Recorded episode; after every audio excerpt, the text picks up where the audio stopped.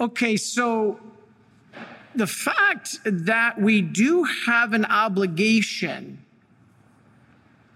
to give to God has been shown here in scripture. Now the what's the rule for tithing? You may have been chastised maybe in the past if you don't give 10% of your gross income. That is not a Catholic doctrine. Tithing is not given by the Catholic Church in a certain amount. That's Old Testament. That is Judeo or Jewish tradition in the Old Testament. We are not Jewish. Christ has fulfilled many things, dietary ritual laws. Do you have to tithe? Yes, but you can tithe your time, treasure, or talent. It is not just about 10% of your gross income. Now, if you can, God bless you. That's wonderful. But time, treasure, and talent offer you a wide range. It may be much more giving from the heart if you donate your time or your efforts. It's kind of like when I see doctors who are giving of their time to take care of the homeless or the poor or inner city. That's tithing. Now, if you can give 10%, that's great. But the Catholic Church says you're not under the penalty of sin if you're trying to struggle to put food on the table for your family and you're living literally paycheck to paycheck and you can barely make ends meet. Now, it's a little different if a lot of that money is going to video games or things like that. But that's the church teaching. Now, the fact is, though, we do have an obligation to give back because what God gives us, we're just stewards. We don't own any of this. None of this is what's been given to us is technically ours. We've been given it as stewards. Remember the passage in the Bible that he gives to this guy one talent, to this guy five talents, to this guy 10 talents. What did you do with them? So anyway, we have to support God's work, either again in time, treasure, or talent.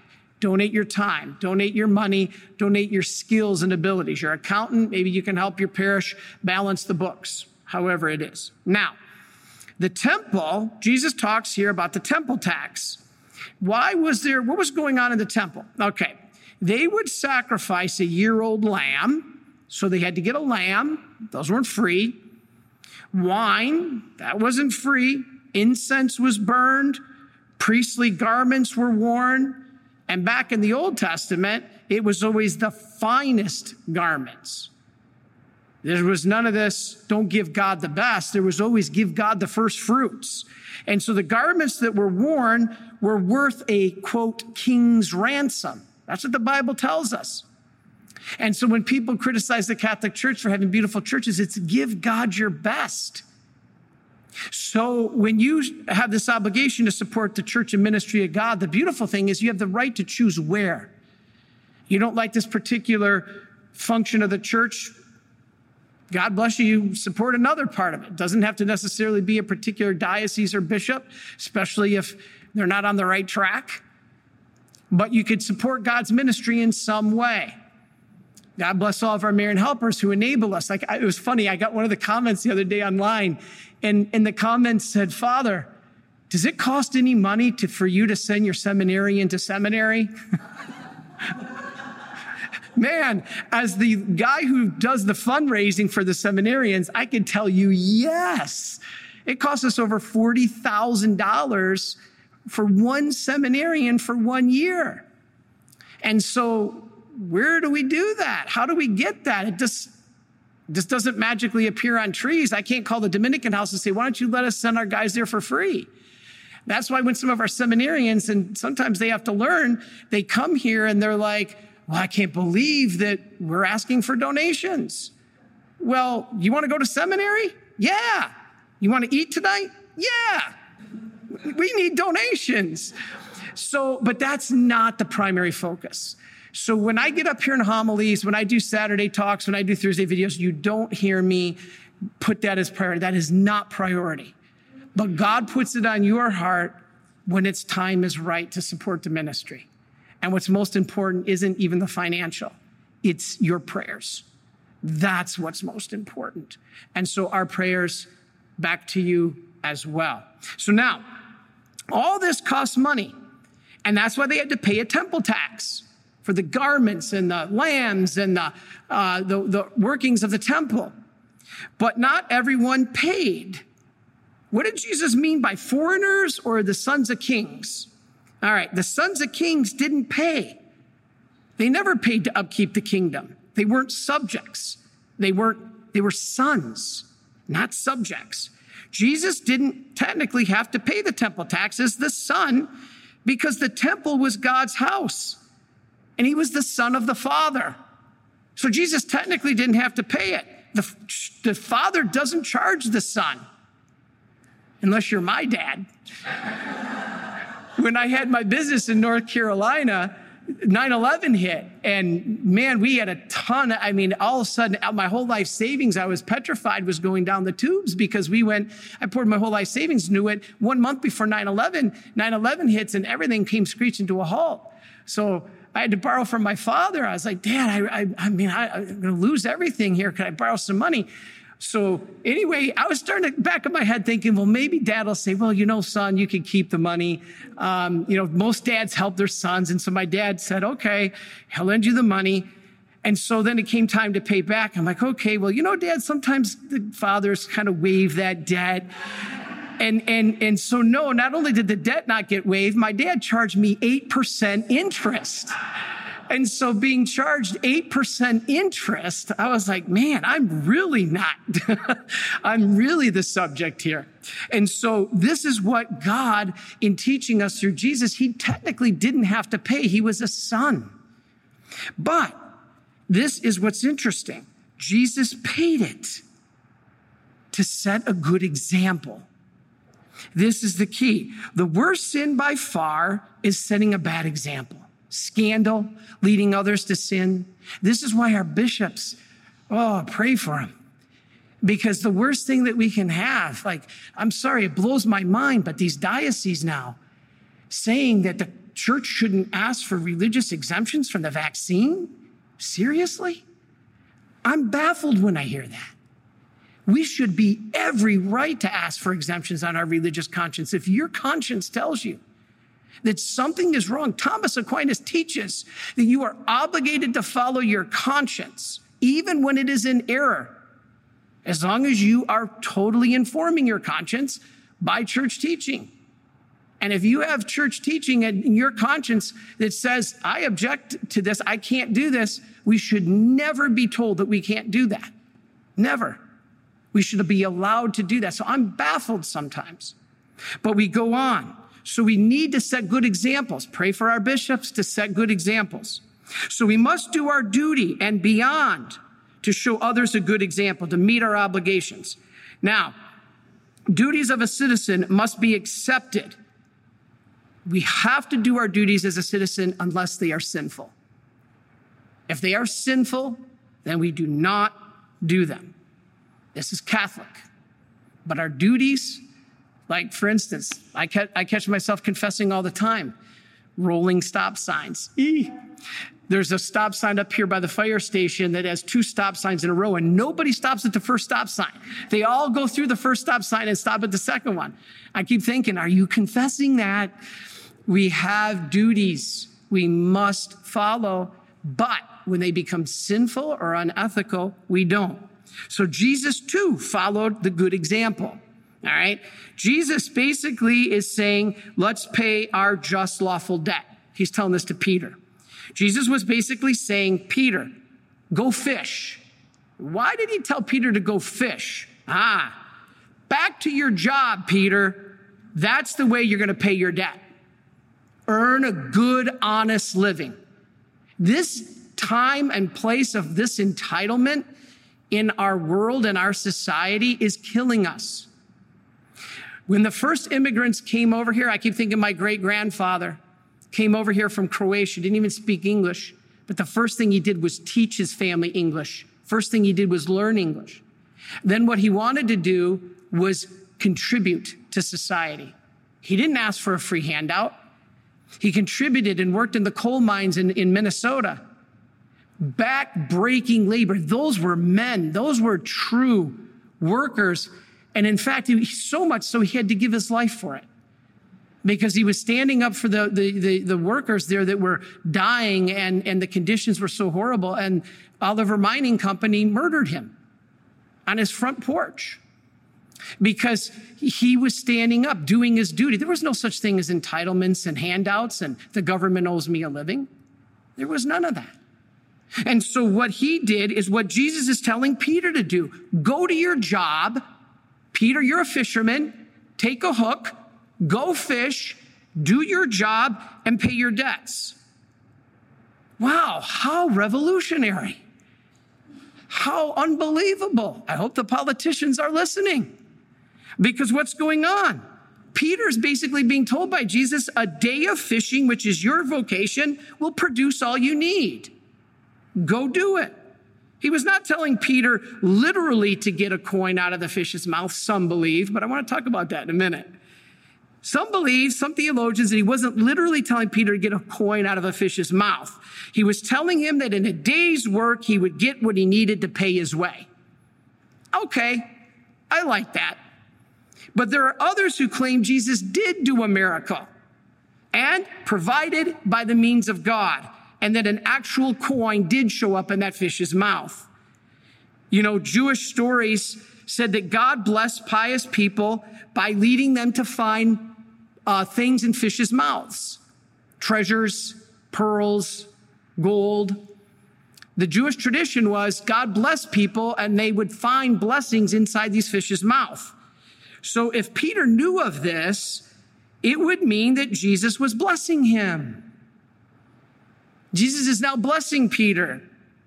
You know, there's a fish in the Sea of Galilee. If you've ever been there to the Holy Land, I was there one time and it has a very big mouth. Not a big mouth bass, but a big mouth. And people call it St. Peter's fish. It's actually very tasty. And so the irony here is it, there is kind of an irony because the king's children can pay tax because the king gives them the money to do so. So, in essence, the king's son can pay the tax because the king gave him the money. And this is what's going on here with Jesus. Jesus can take care of his people who choose to walk with him. So, in either event, there's a lesson for us here. There's two examples of how theologians view this story. Now, one, both of them involve doing your part. One, fulfill your civic duty, fulfill your job, earn an honest day's living. One of the main obligations of an employer is to pay a fair wage. So that's the first example. Fulfill your civic duty, earn an honest living. That's what he was telling Peter to go and fish. Or some think it was a miracle. Walk close to Jesus, he will bless you in miraculous ways. That's a second example. But in both ways, God will provide.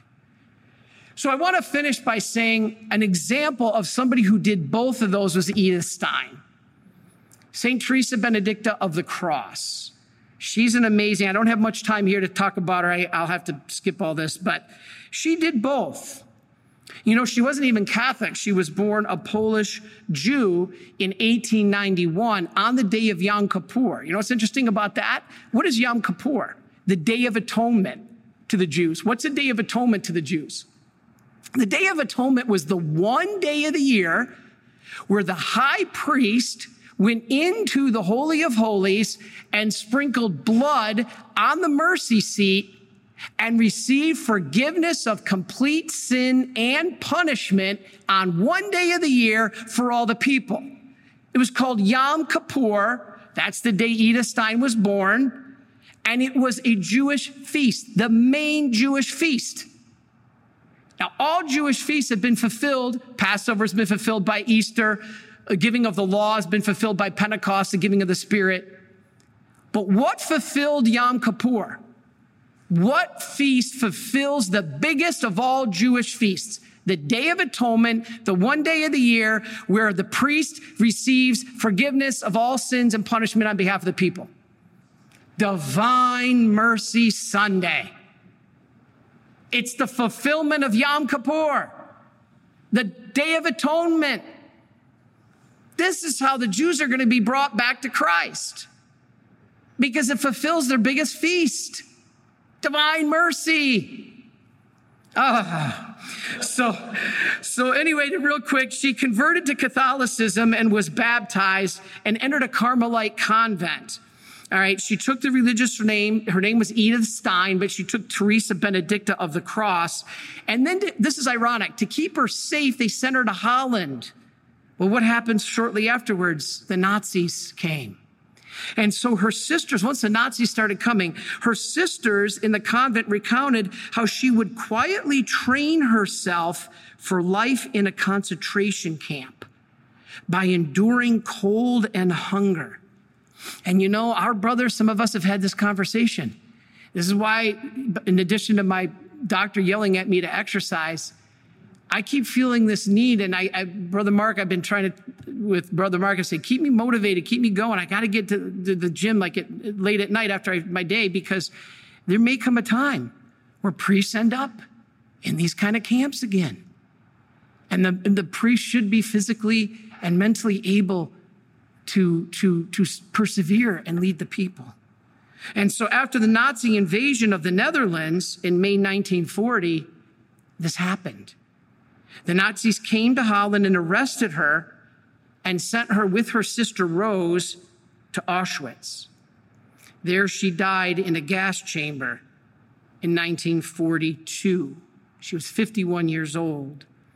And she was interesting when John Paul II um, beatified her, he beatified her in Cologne, Germany. So, here in the same land of the Nazis, and I want to read this last little quote here because this is what he said. I think it's amazing. Out of the unspeakable human suffering caused by the Nazis in Western Europe in the 1930s and 1940s, there blossomed in the same place, because she was beatified in Germany, the beautiful life of dedication, consecration, prayer, fasting, and penance of Edith Stein, St. Teresa Benedicta of the Cross. Later, she was canonized in 1998. But I think in this time of persecution, of what we will be persecuted for for the faith, and don't think it's out of the realm. If you would have asked a, a German in 19, late 1920s that what was about to happen to them when the Nazis took power, they all would have laughed at you. So don't think it's out beyond the realm of possibility that that persecution, which is already starting, isn't going to get worse. We need saints like St. Teresa Benedict of the Cross to be our shining examples, our perseverance to help us to see what it's like to maintain following Christ in the midst of those types of persecutions. She was a virgin and a martyr. And so, what an example we have today to help, let's pray to her, to help us through persecutions as Christians. Right now, we're being persecuted because we're not wearing masks. We're being persecuted because we're not getting a vaccine. I personally have chosen not to get the vaccine. I personally chosen will not get it. That should be my right. That should be my conscience. But I'm going to be persecuted for it. They tell me I won't be able to travel soon. They tell me that I won't be able to go shopping soon, that I won't be able to go out to dinner soon. All right. Now, I shouldn't just wave over and say, it's okay. I should be able to stand up and say, no, that's my right. And in the United States of America, let's not let that right be taken. This is what is so important. And what an example in St. Benedict of the Cross. Beautiful saint that we need today. I think that's one of the reasons she's a modern saint, just from a few decades ago. So God bless you, and let us remain, as Peter did, faithful to Christ. Are you a Marian helper? Join our Spiritual Benefit Society and start sharing in the graces of all the daily masses, prayers, and good works of Marian priests and brothers all over the world. Sign up is free and easy. Simply visit micprayers.org.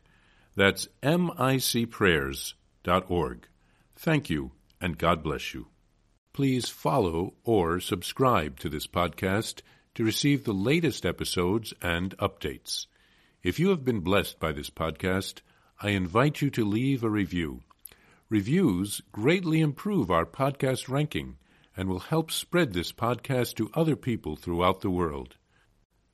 Are you enjoying this podcast? I invite you to listen to more shows brought to you by the Marian Fathers of the Immaculate Conception.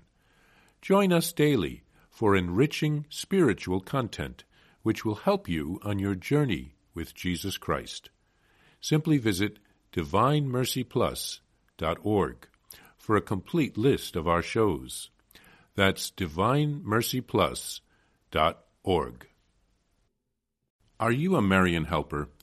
Join our Spiritual Benefit Society and start sharing in the graces of all the daily masses, prayers, and good works of Marian priests and brothers all over the world. Sign up is free and easy. Simply visit micprayers.org. That's micprayers.org. Thank you, and God bless you.